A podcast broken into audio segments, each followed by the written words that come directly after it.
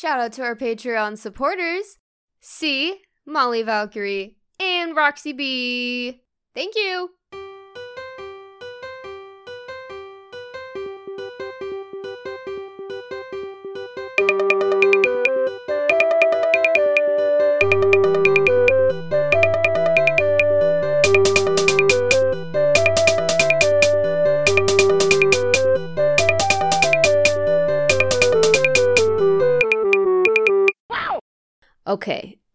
Funny things, funny words, funny stuff.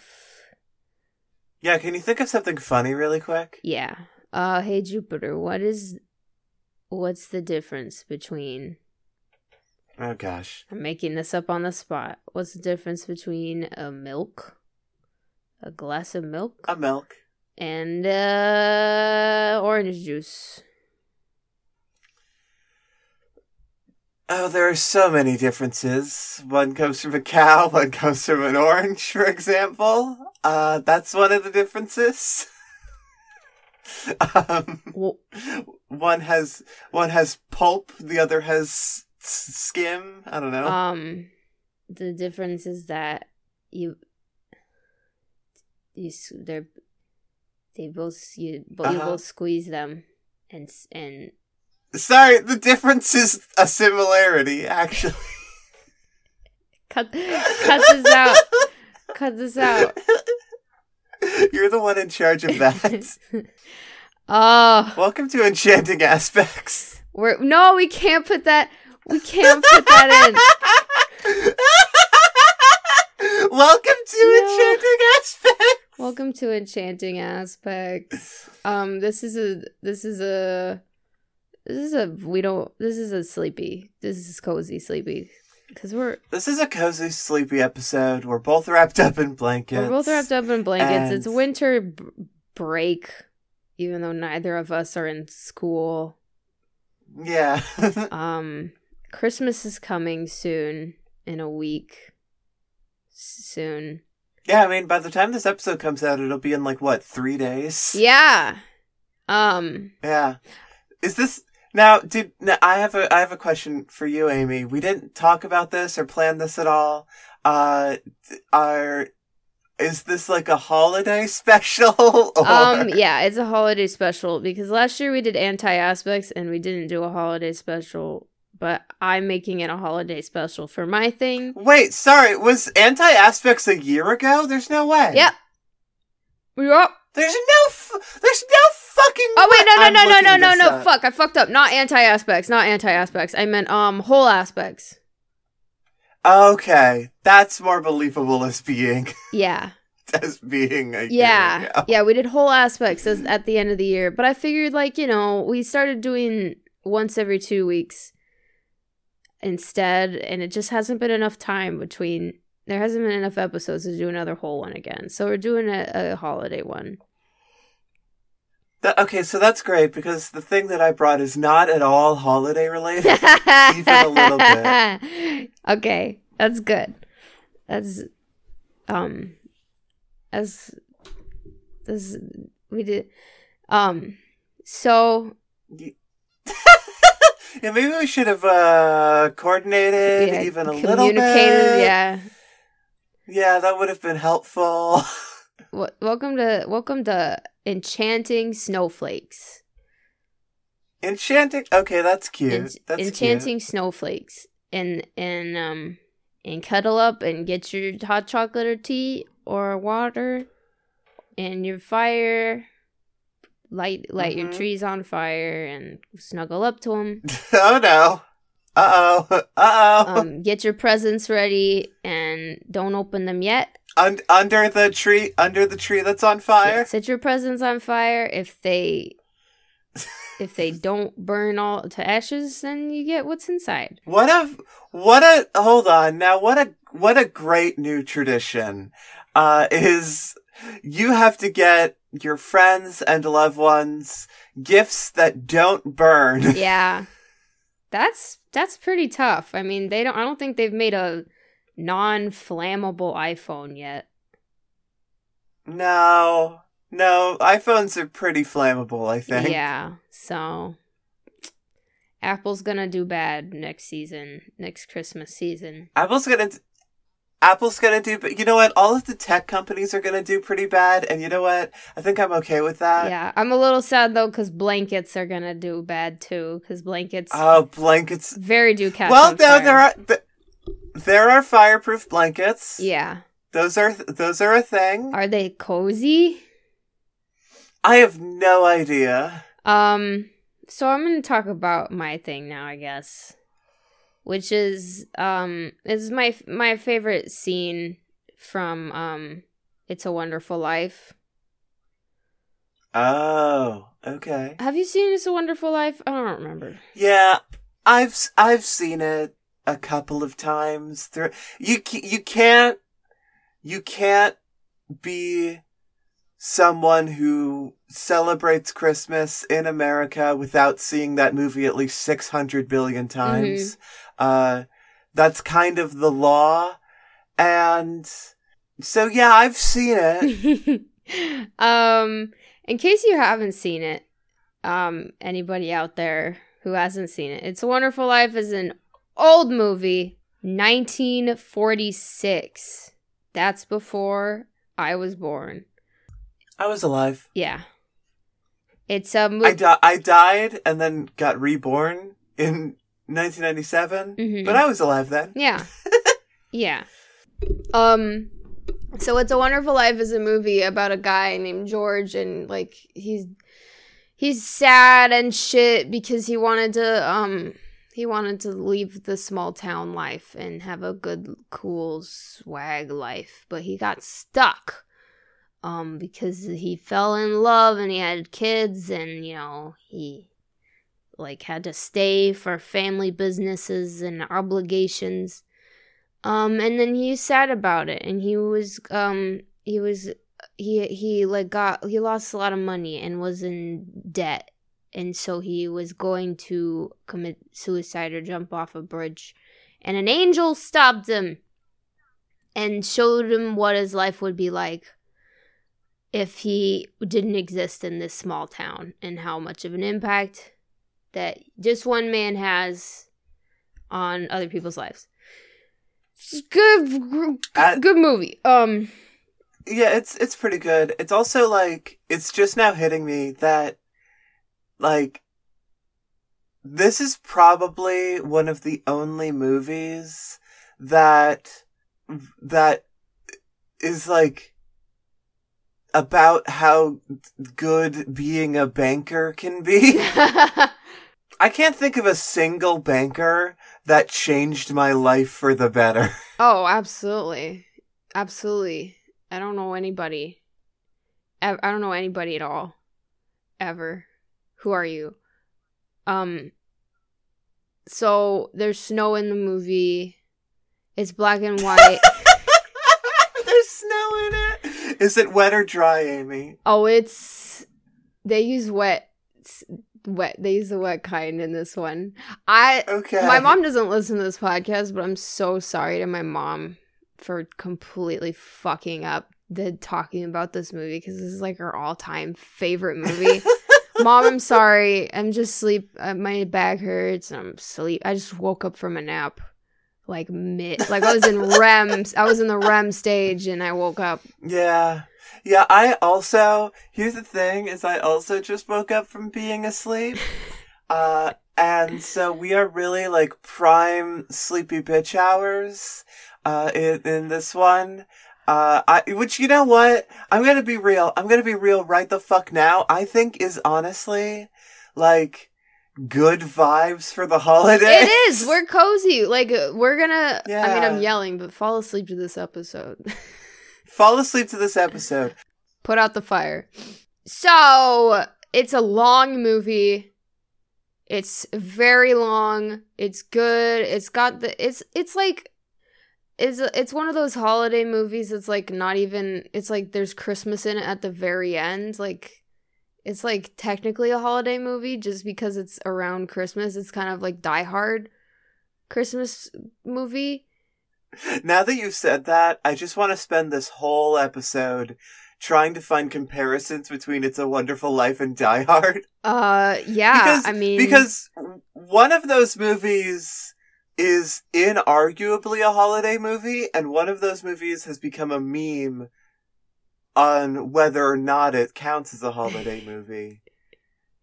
And I'm not going to fuel that fire at all today, but w- what I am saying is what if Jimmy Stewart was cast in Die Hard? oh, what's what's the famous line from Die Hard?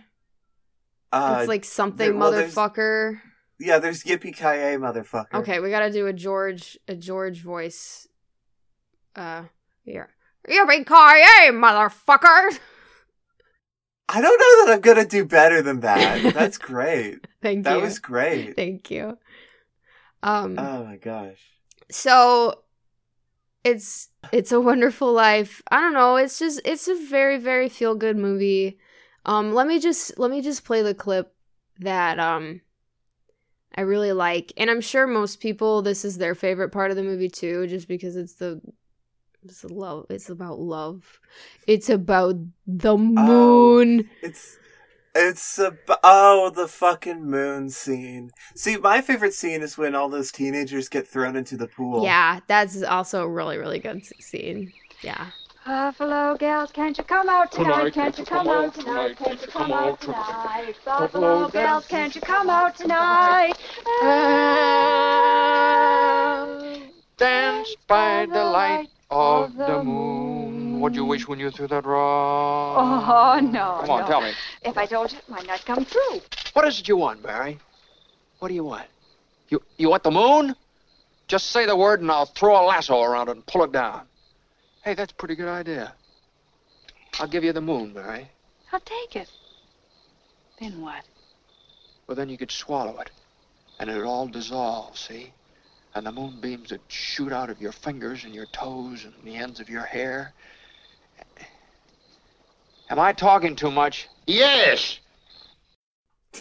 hi Hey, I really no. My favorite part of that scene is the is the old ass man. yeah Just being like these fucking dumbasses. you idiot you stupid You fucking, you fucking dumbass city, you just fucking kiss her.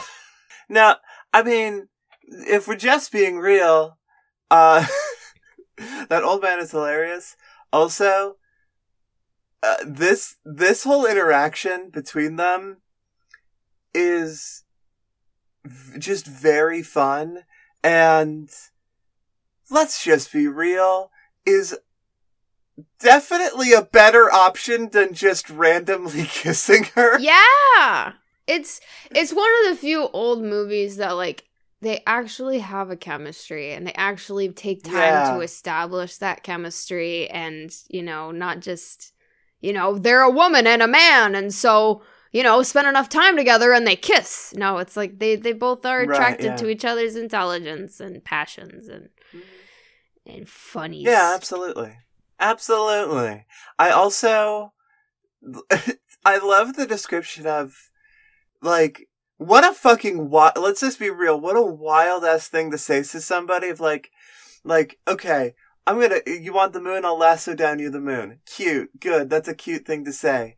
The what next? Well, you'll swallow it, then it'll dissolve. Then all of the moonbeams will shoot out of your fingers and your toes and all of the strands of your hair. And like, I'm gonna be real. That's what that sounds like is like something that would happen in an anime. yeah. Um this scene, I mean like She's about to go fucking Super Saiyan.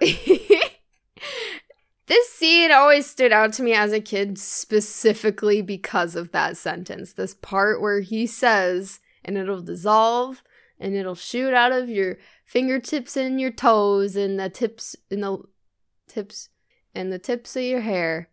Um, and I don't know why. It's just I don't know cuz it, cuz it is weird. I was like that's a weird thing to say. People don't fucking say that and that's weird. And I guess I I saw that as because it's so weird. I saw it as vulnerable. George was opening up his his entire heart to Mary Yeah. at that moment. Is her name Mary? I think so. Okay. I hope so. um George was just It, it was it was the fucking 1940s. Every woman was every named Mary. every woman was named Mary. Yeah, it was just like I don't know, true true vulnerability and a, a little bit of femininity, femininity, fem, femin, fem, feminine, femme, femme, femme, Femme, femme, femme, femme, femme. femme. um, and it's is just also like he, kind of gross and human and like Yeah. he in the way he says it he like the way he describes the moon coming out of Mary even though like you know the moonbeams are probably beautiful and stuff it's also kind of would be a weird unattractive thing to happen to somebody and it kind of shows that George doesn't just see her as a pretty woman but as a human too Yeah, sure, sure, absolutely. Also, what is the benefit of that for Mary? I'm just like, I'm just wondering, like, what does she get out of that? power she's getting so much power she's Yeah, yeah.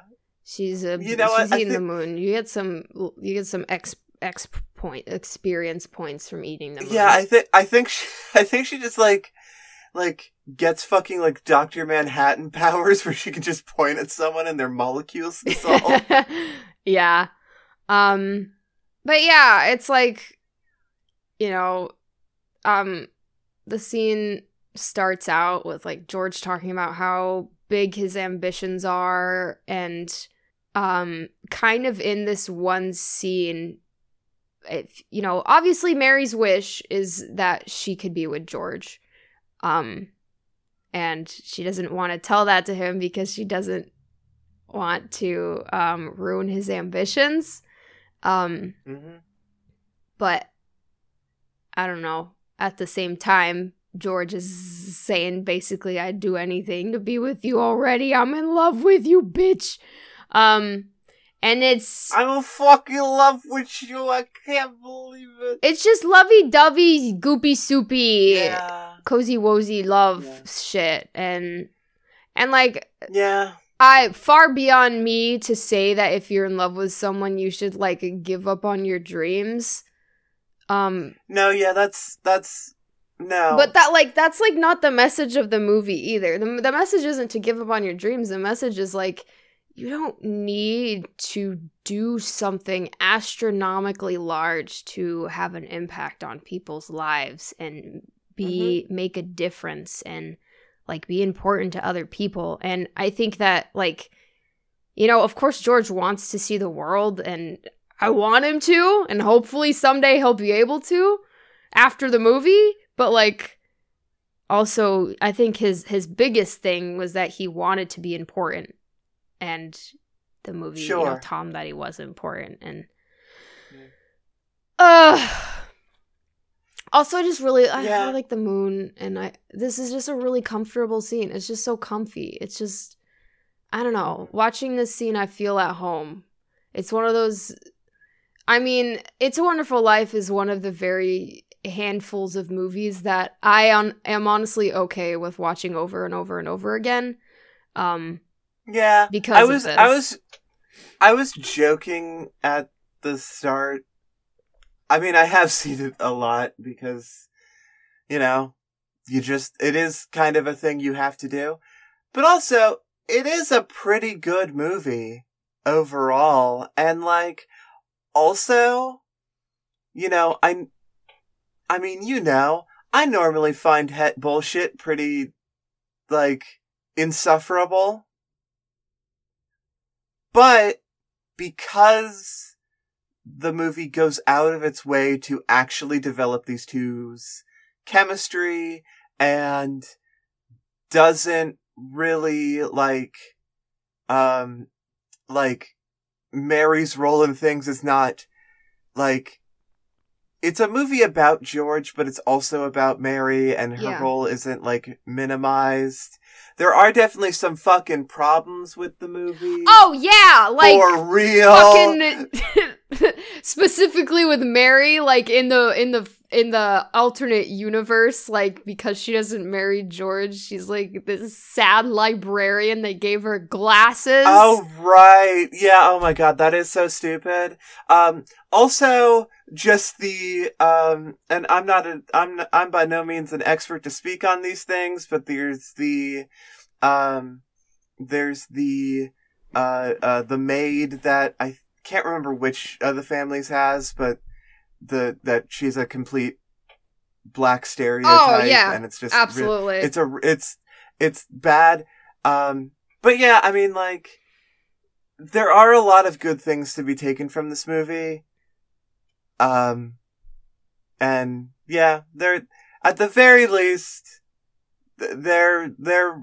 george and mary's romance isn't completely insufferable het bullshit It isn't. It's sweet and kind and just like, you know, even though there are problems with the movie, just the overall message and tone uh, like okay, let me start over. Old movies, most old movies are from my perspective, I haven't seen that many, but most old movies are just like, "Hey, let's make a film, Jack." And let's shoot some stuff, hey? See? Let's do it. And it'll Yeah. be great and stuff. yeah But then like it usually just Yeah. like it's confusing and the ending is weird and you have to like fucking kind of just guess whatever the hell the director wanted you to figure out. But this movie is just like, Mhm. hey, this movie's about love and loving yourself and fucking you're imp- Yeah. you can be meaningful and important and it's just had a lot of really good messages and it's sweet and kind and and very silly. And again, it does have a, and again, it does have a scene of a bunch of teens being thrown into a pool. It does have a scene of a bunch of teens thrown into the pool. Also, I've seen this movie so many times, but uh almost I would say 80% of the time I've seen this movie, I have not seen it from the beginning and I just tuned in on a channel during the holidays and it was already like in Oh, the sure. second half of the movie. So I've probably seen the very beginning of the movie like maybe twice. um but yeah, this scene is this scene is great and it's wonderful and this movie's wonderful and um it's a, it's a wonderful live. life. Tell me your wish, Mary. Okay. That's my thing. Tell me your wish, Mary. I tell Joe all the time because he's he does a good George voice. Um, Mm. I, I tell him to tell me that quote all the time. okay, that's my thing. That's you, my Christmas. You want to become Super Saiyan, Mary? you want to become Super Saiyan, Mary? All right. You want to be Goku? What's your thing, Jupiter? Uh, what's oh my thing? Oh my th- no, okay, I'm gonna, I'm not gonna do it again. God damn it! Yeah. You get so mad at me. Yeah. Is You this... get so mad at me when I'm just being myself and doing my doing my own thing. Uh-huh. Yeah, it's- but, uh. Wait, you want my thing, Amy? I'll lasso it around the Uh. computer and give it to you, see? um, my thing, uh, uh, is not even a little bit remotely holiday related. I will find find a find it. I'll find it. Fi- I, I completely dare you. I completely dare you and encourage this behavior for you to find the holiday spirit in my thing. Okay. My thing this episode is something that I only experienced for the first time last night. Oh. This is a very fresh thing on my mind. Hot off the plates. Hot off the plate. And I originally had another thing in mind that I was like embarrassed about and and was like trying to find something else to to talk about because I didn't want to have to talk about it because I was embarrassed about it. mm-hmm. and I might still talk about it at some point. But then I played the Xen levels in Black Mesa, Oh, okay. and I immediately knew that they had to be my thing today. Okay. Hey everybody, it's your good friend, post production Amy. Jupiter proceeds to tell the entire plot of Half Life 1. Uh, basically all basically all of the spoilers. Um, so if you want to play the game and experience the plot for your own, this is your warning. Merry Christmas. So, uh, Black Mesa is a uh, HD remake of the first Half Life game, developed by Crowbar Collective, which is a uh, modding slash indie development team. I don't know if they're going to be doing any other stuff after this, because they spent like 10 years making Black Mesa. Wow. Uh, well, because they're but they were like a bunch of um were slash are bunch of people who uh who were just making this game out of the their passion and love for Half Life, and knowing that Valve would never make an HD version of the game, and they were doing all of that like in their spare time in a like in just like a fucking like not really like organized like officially organized way and it's just like a whole thing. Hmm and they did a fucking great job and to ever to all of the members of crowbar collective you did so fucking good on black mesa you did a, a fucking fantastic job good work Yay! Good job. Um, so I have not. Black Mesa is the first version of Half Life that I have ever played. Okay. I have not played the original. I've not played Half Life 2. Not played any of the fucking weird side games. I would like to play Half Life Alyx eventually, but I don't have that kind of VR headset or that kind of computer. Uh, and I fucking loved Black Mesa.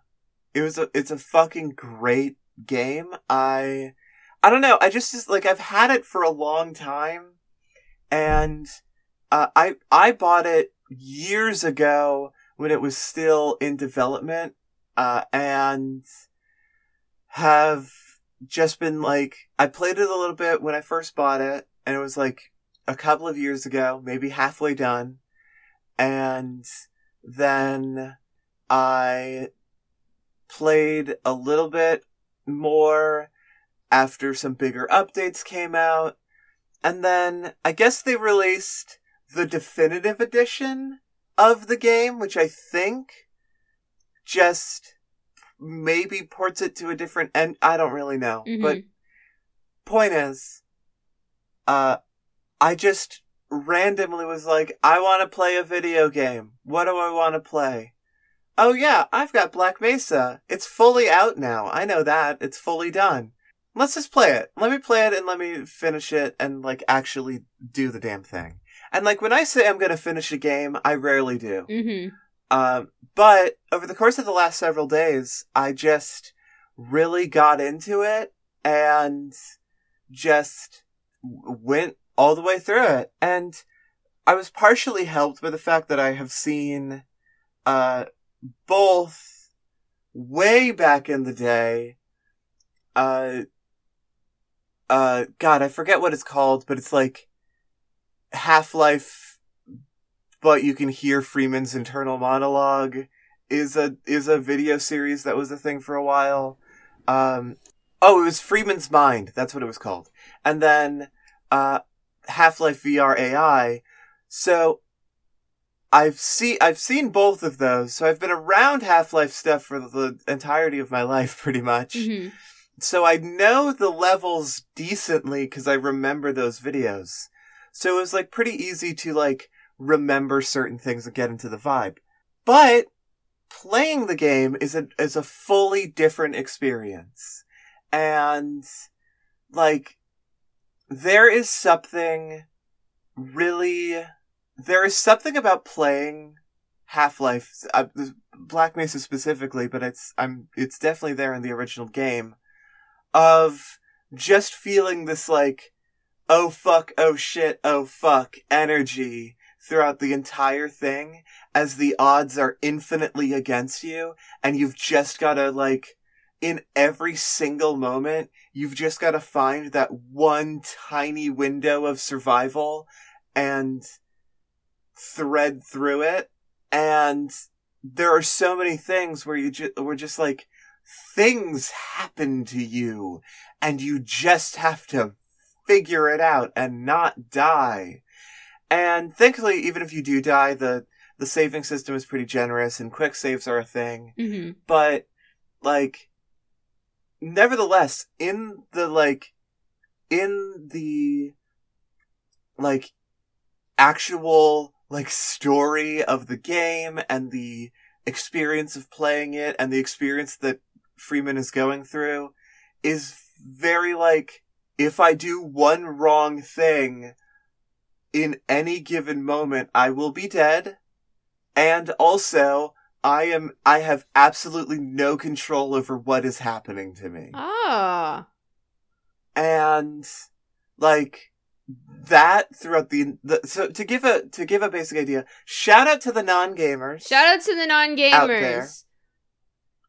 So to give a basic idea of what Half-Life is, the first Half-Life game is about, and by extension Black Mesa as a remake, is, um, is that it follows Dr. Gordon Freeman, who works at Black Mesa, which is a experimental development company who develops like weird tech and weapons and all sorts of stuff. I'm pretty sure they have a contract with the US government.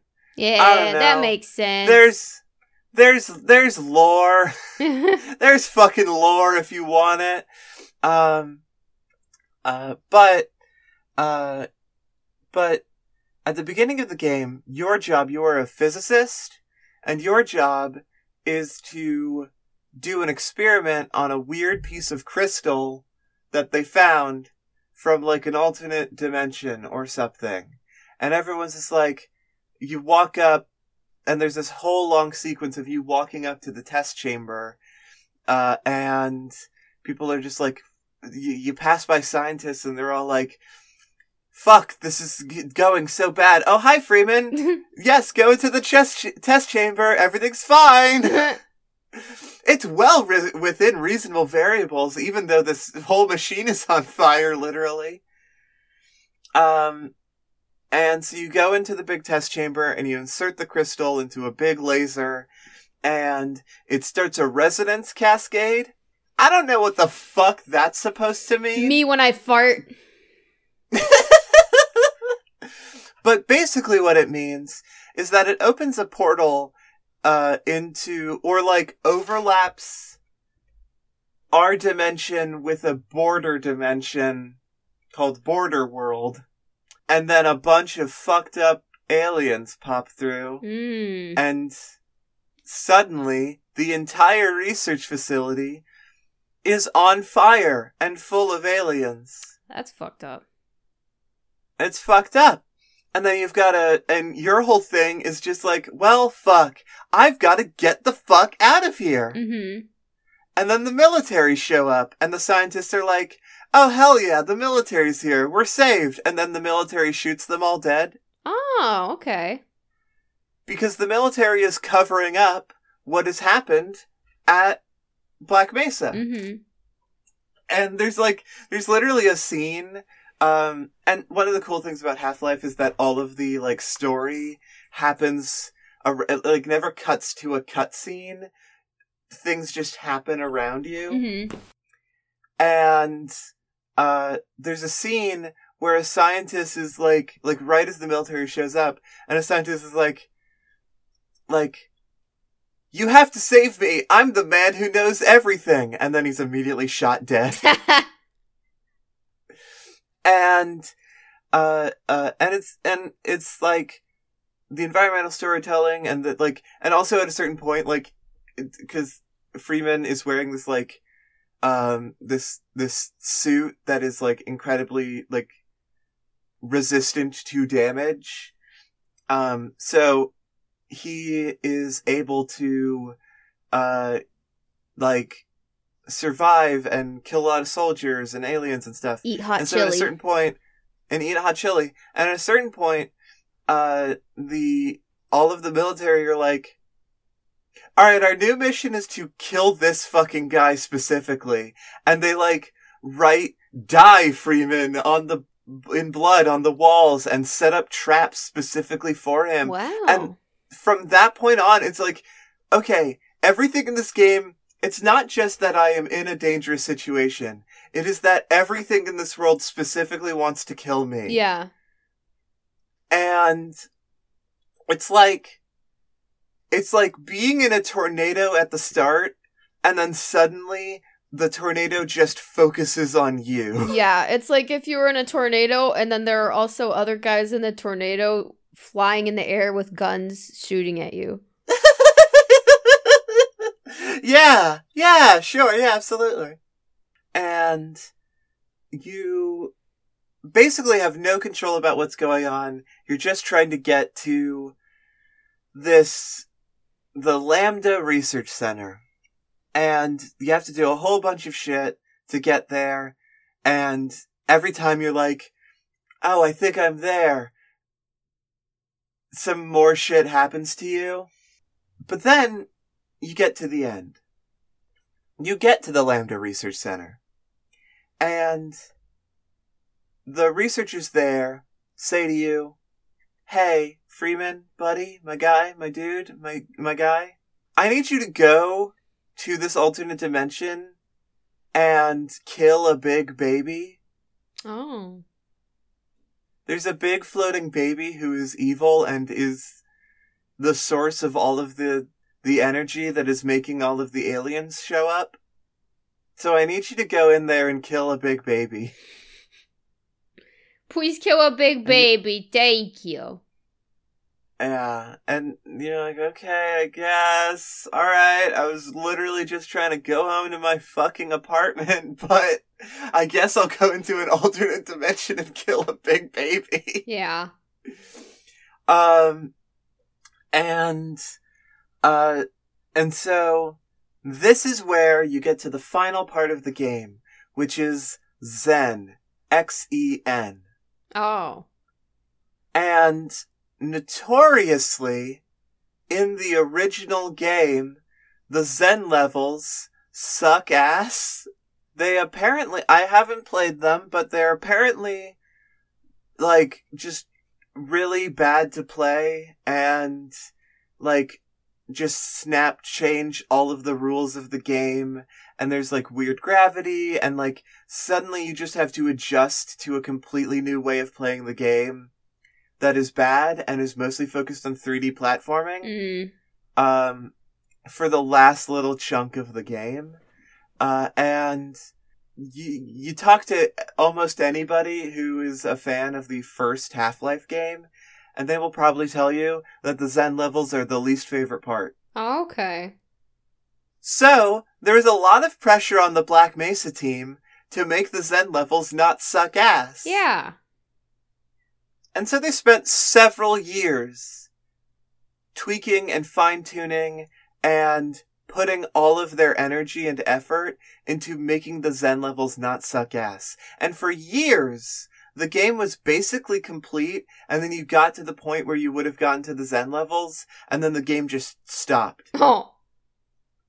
Because they were like, hey, it's not fucking ready yet. Oh my god.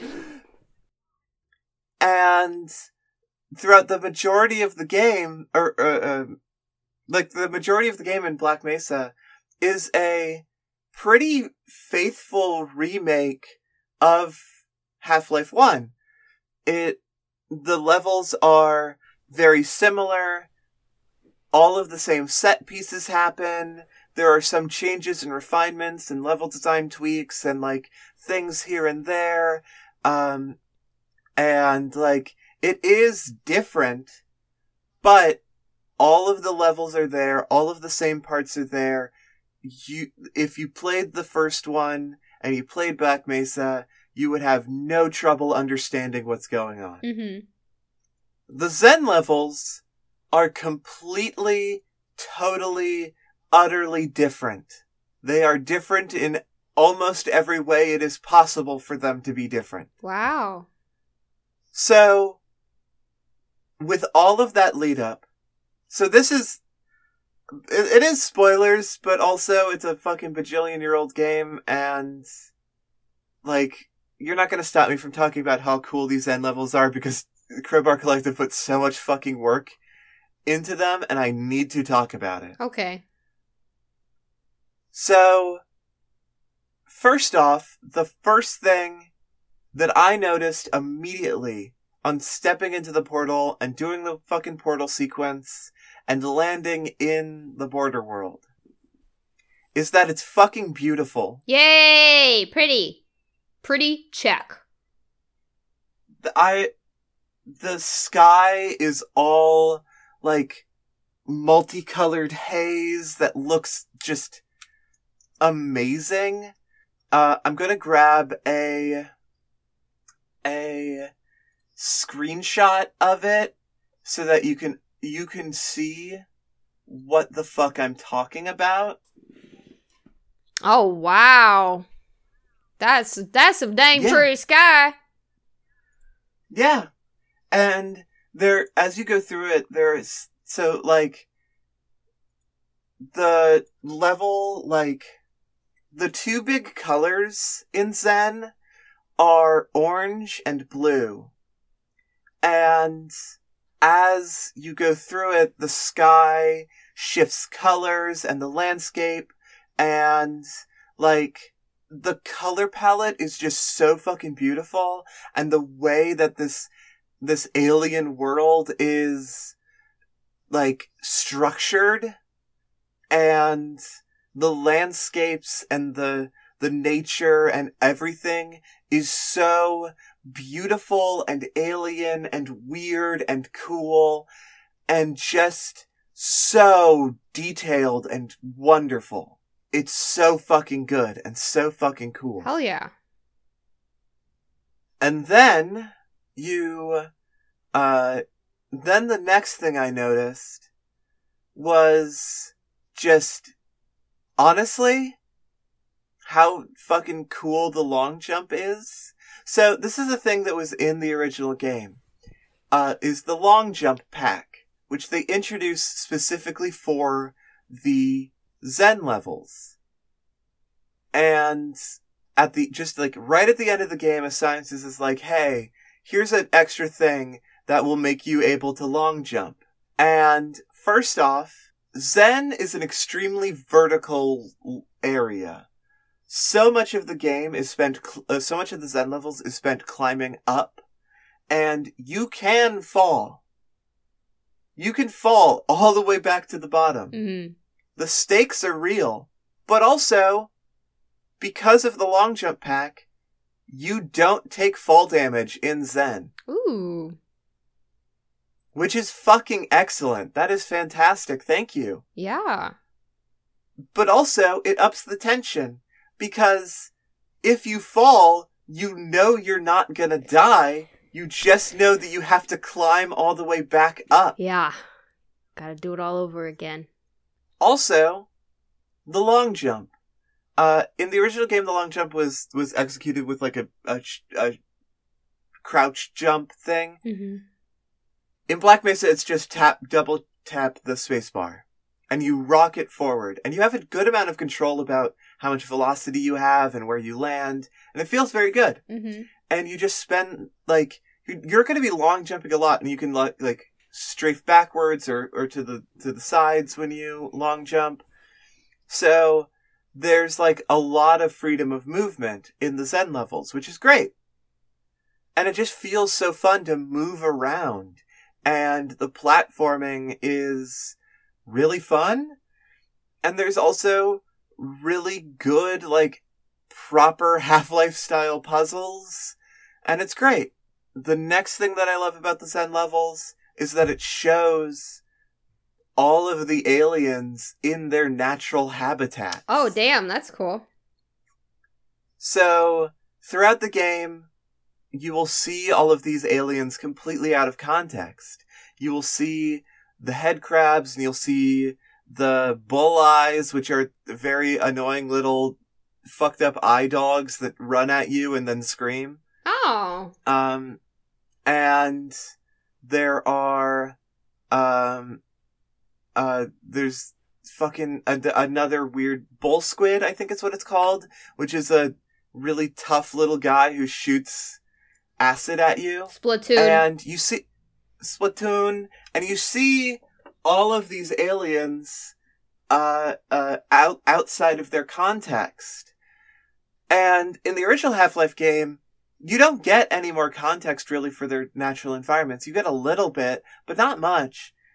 Um, but the Black Mesa version of Xen really fleshes it out. Like, really a lot. And like, you see the areas in which these aliens live their regular lives. And they still want to kill you, but it makes the, it makes more sense. And you also realize that they're not part of some like unified force necessarily. hmm They're just animals. Yeah. And you can see them like trying to kill each other because they're hunters and whatever. Yeah. Like, you understand everything about these aliens and their specific, um, specific, like, contexts by just walking around Xen and seeing where they exist and what they're doing. hmm So basically, like the first half of the game, it'd be the equivalent of like accidentally teleporting a, a cougar into a laboratory, and then the cougars just freak the Yeah. fuck out and attacks whoever it sees. Yeah, basically. Except Yeah, it's absolutely. alien. except it's aliens. Um, and I just think that's so fucking cool. Like, you get the sense of like, this is a real place hmm where, where real things live. Yeah. And it's super interesting. And then you get to the factory area. Well, first you get to the city and then you get to the factory. And this is honestly, this is the part where I fully realized that I had to talk about this part. This is when I realized I had to talk about the Xen levels.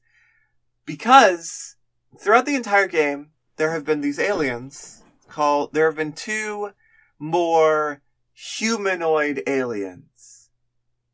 There have been, and I'm probably gonna, I'm probably misremembering the name, but the Vortigaunts, I think is what they are, which are, you know, sort of skinny, like, little freaky guys who shoot lightning at you. hmm Um, and then there's the alien grunts, which are more military styled and shoot bees at you. Bees.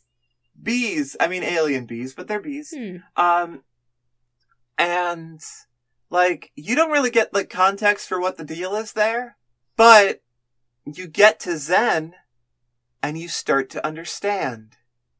And the moment where I where everything changed for me for my perspective of these aliens is you enter this city area and it's immediately different from everything. Everything has been nature and really like lush, interesting alien nature and like forests and swamps and just all of that and super, super cool. And then you get to the city area and you are crawling through a vent and you see one of the alien grunts, uh, like attacking one of the Vortigaunts because, and you can look around the room and get the context that the Vortigaunts are workers. They are, they are subjugated workers being controlled to do things for this weird alien baby. Oh. And so you go through this area and you see the Vortigaunts working and doing stuff and like, and they see you. And in the first room, they're just, in the first room, what I did was I took my little crossbow and I shot the two alien grunts in the head. Because, you know, f- pretty fucked up of them to be just beating a worker right there in the middle of the room. Mhm. That sucks ass. And I went into the room and all of the Vortigaunts scrambled and went to hide. oh, they didn't attack you. No, they didn't. Interesting. And t- I go into another room and I open a door and there is a force field separating me and a bunch of Vortigaunt workers. And then one of them comes up to the, sees me behind the, the force field and looks at me and sighs and opens up the force field to let me in. Wow. And then these two Vortigaunts have this whole conversation that you can kind of get what they're saying, but they're all speaking in a in a language that you don't understand. And like one of them seems to be sick and then the other one is like concerned about them and so they go over to the fire to warm up and you just see you just go into this this city area and you see what that these are this is just where the Vortigaunts live. Mm-hmm. And then a bunch of controllers come down. And controllers are like small little alien babies. So you can get that they're like connected directly to the big alien baby. Mm-hmm. And they're called controllers because what they do is they mind control the Vortigaunts to attack you. Ah, that's fucked up.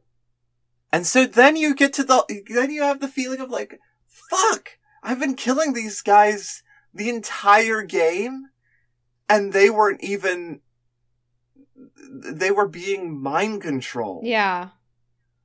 They were not, this being sent to Earth to kill me was way worse for them than it was for me. Mm-hmm. And so I deliberately avoided killing any of the Vortigaunts when they were being controlled. I just like dodged their attacks and let myself get hit as I attacked the controllers. Good. And then once I killed once I killed the controllers, the Vortigaunts got control of their bodies again. mm-hmm.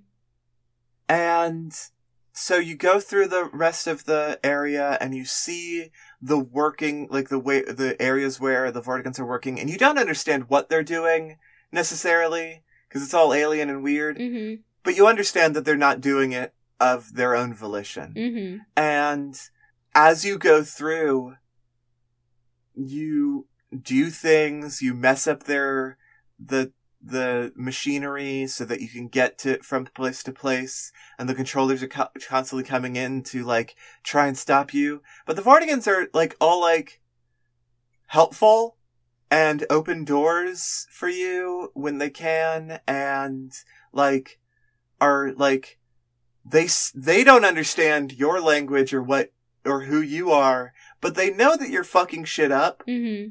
and so they're like, okay, well, let me just open this little door for you. Yeah. Uh, and it's great. And then you get to the factory area where you get the next big piece of context. And all throughout the factory, you're seeing these weird boxes going through different processes and like, like, there's a, there's a whole sequence where I love where you are riding on top of a box as it goes through a, like, step in the machinery where it's being like hit by a bunch of lasers and like and like crushed and like all of this stuff informed and you just have to dodge around the machinery while staying on this box. Oh, cool. It's so cool. It's my probably my favorite part of the whole level. And there's this whole thing of like what are these Vortigaunts being asked to do? What is in these boxes? What is it? What's going on? And then there's a part which is a very frustrating part in terms of the gameplay, but like also just makes so much, like, puts everything into context where the controllers come up and they use their psychic powers to throw the boxes at you. And inside the boxes are unarmored grunts. Ah, They are manufacturing soldiers. they're making the guys. Yeah. And so from them you you understand the whole ecosystem of Xen. You understand what's going on even though you have not been able to talk to anybody. No one has been able to explain it to you and even those who are friendly to you don't speak a language you uh, understand. Mm-hmm. That's fucking environmental storytelling, baby. It's so fucking good. It's so fucking good. And like the level design also is just so like that fucking like box sequence I was talking about Mhm. is so inventive and so fun and like like real especially during the Xen levels you really get this feeling of like fuck I am not supposed to be here. Yeah. I am not supposed to be climbing through the fucking machinery Yeah. to get to where I'm going. And and also I have no idea where I'm going. Yeah. It's so fucking good. And like and then like you finally reached the end. And like the last part that I will talk about, I'm not going to talk about the boss fight. The boss fight is fun and like is very dangerous and very like like cool. It's a cool as hell boss fight, but I'm not going to talk about it because uh, uh because the alien baby has caused enough problems that I'm not I'm not going to platform his hatred. This is not the- alien baby um platform. the last part of the of the Xen levels that I want to talk about is right at the very end, and it's so small. It is a small, it's just little detail that I love. Because throughout the Xen levels, you've been doing a lot of fighting, and you've brought in an entire arsenal with you. Rocket launchers and shotguns and assault rifles and just everything. Mm-hmm. You also have some weird alien weapons that run on radiation and uh, uh, just weird alien bits. And it's very cool. And you also get the, the fucking gun that the, um, that the alien grunts use where they, they shoot bees at you. You can do that. Yay! It's my least favorite weapon in the game, but it is, you can do it. Um, I don't think I've ever successfully killed anything with that gun. I don't know how the gr- I don't know how the grunts do it. Um, but, uh, but you brought in this whole arsenal with you, and at the start there are some little bits of Black Mesa that come with you because there have been other explorations into the border world. You are not the first to go in there mm-hmm. and there are little outposts and a lab and just little bits of Black Mesa that have popped up. Mm-hmm. But by the time you get there, they're all overtaken. They're all, all of the scientists are dead and they're all just destroyed Mm-hmm. Because humanity is not supposed to be here. Humanity does not belong on the border world. And so at first you are able to refill your guns. You're able to find more ammunition. But the deeper you go, the less able you are to do that because nobody else has made it this far. Oh. And so you eventually just start running out of ammo for everything. Oh my god. And by the end, I was running away from fights because I just couldn't handle. There were too many enemies and not enough ammo. Mm-hmm. And the only ammo that I had left was, or that I could refill, was for my radiation weapons, which there are occasionally little crystals that can refuel, re, um, refuel that.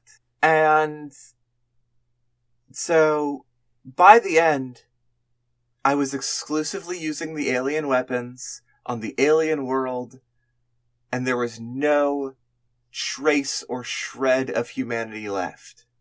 And then I got to one of the last little rooms of the game, which is in the alien baby's little, like, personal stronghold.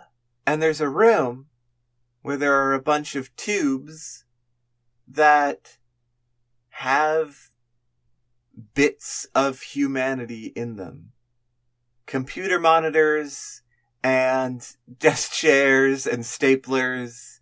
It's just stuff taken from the office. Hmm. There's a couple human bodies in there too. And whether or not this is an area of study or a trophy room is unclear to me.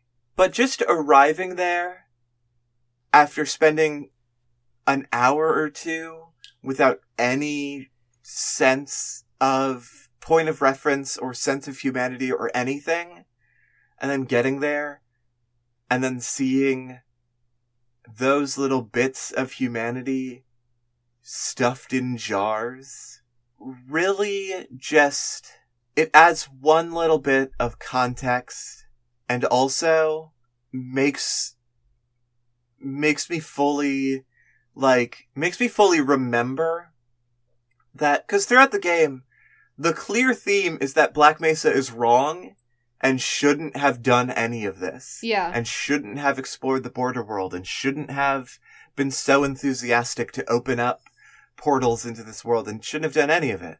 And to get to this last little room where all of this, all of these little bits of humanity are, are stuffed in tubes makes me like, there is this fascination that Black Mesa had with the border world. And it's a sort of moment of like, you know that saying of like, you look into the void and the void looks back? Yeah. It's very much that. Yeah. Yeah. and it's almost like a little like thing of like I can never truly return to any of this. And then you beat the final boss and you literally can't. Because an intergalactic guy in a business suit is like, hey bitch, you're working for me now. Damn. Well, Yeah. thanks for telling me the entirety of Half Life. um, oh no, I I totally did. I totally did tell you the entirety of Half-Life 1. But you can understand how it was all extremely important to understanding the Xen yeah, levels. absolutely.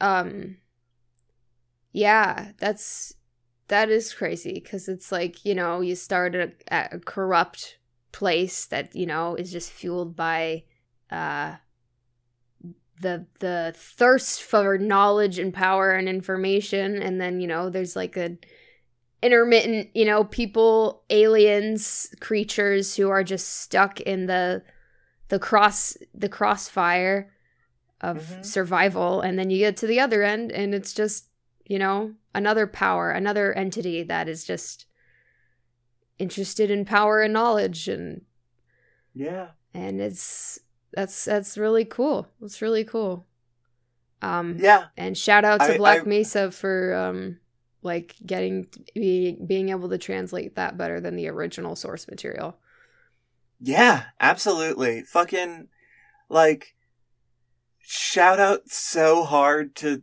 Crowbar Collective for putting all of this together and really like like you said translating it better than the original source material. Like these levels fucking rock and put the entire game into a perspective that was already there, but is so much better understood. yeah yeah and that's awesome It's, fucking excellent. it is so it's so um rare because it's so hard to get fans together like that especially when they're Mhm. doing it of their own free time um they're not even like getting paid for it at the beginning um and you know that much passion that goes into a project like that that's already you know people are doing this because they all love it not because they need it to make it to you know pay their bills it just you know goes to show that When you make this is the moral of the story. When you make something with love and passion, it shows. Ah, I love that. That's great. Hey, did you find the Christmas angle to to my thing? Um Yeah, it's uh it's just like in Die Hard. uh huh. That he he he was in a building and people were trying to kill him. That's the Christmas spirit. Sure, Amy. sure. Thanks for listening to Enchanting Aspects. Um Merry Christmas, happy holidays, happy happy everything. Um yeah.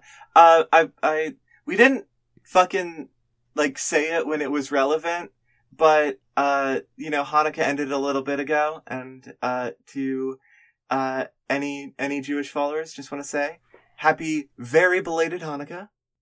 Happy late Hanukkah. Um uh we are going to take a, a good old good old winter break. We'll be back Uh huh. um in the, well, January, late January. Um and Uh, like the the seventeenth, I think. yeah. Um and then uh if you want to keep up on our escapades whatever, we're to our Twitter is um at Enchanting Pod and it's at Mushroom Pods. And um you can tell your friend hey, over the holidays tell your loved ones and your friends Merry Christmas or whatever I got you as a present. This podcast, Enchanting Aspects. Yeah, yeah. Um, yeah, absolutely, hundred percent. and the yeah, the best gift is spreading the word of good cheer, and we are pretty good cheer. Yeah, we. um, absolutely. Uh, yeah, go check us out on mushroomstation.net for more information about the shows and to get to our Patreon and our YouTube. Uh, and go go support us on Patreon. We would really really appreciate it. Uh, Patreon.com slash mushroomstation. Uh, also, uh, we are looking for feedback on the network and our shows on how you feel about the relaunch, things that you would like to see, how do you feel about the Patreon. Um, we're just looking for your feedback, so we would highly encourage you to uh, send us an email at mushroomfeedback at gmail.com to uh, give us your word on what you think about what we're doing over here. Yeah. Uh, any yeah, any absolutely. any concerns? Any things you want to change? Any compliments? Any validation? Yeah, that'd be great. That'd be great. Awesome. Uh, greatly appreciated. Um, hmm Oh, and one final thing is that, uh, first off, you can give us a rating on iTunes, and that would be sick. yeah. Giving us a rating and, and review on iTunes would be amazing. Five stars reviews. Yes. Would, be- would, would be great. Now, you can also give us a rating on Spotify. Oh, really? Yeah. Uh, and, uh, you, and there's no review part of it. So you can just go to the, our podcast page over on Spotify, give us a five star rating, and then call it good. It'll take us, like, it'll take like 30 seconds. Yeah. So That's go, awesome. go over to our Spotify. Go over to Spotify page, rate us five stars. Yes. boosted in the fucking algorithm. Yes, boost probably what it does. We both got our booster this week. Let's get boosted our enchanting aspects. Yeah. Oh, my my I'm not getting my booster shot until the 22nd. Oh. But by the time this episode by the time this episode comes out, I will have gotten my booster shot. Yeah. Why did I think you got it? Yeah. I don't know. I don't know. Bye. Bye. Bye bye bye bye. Love yourself, believe in yourself.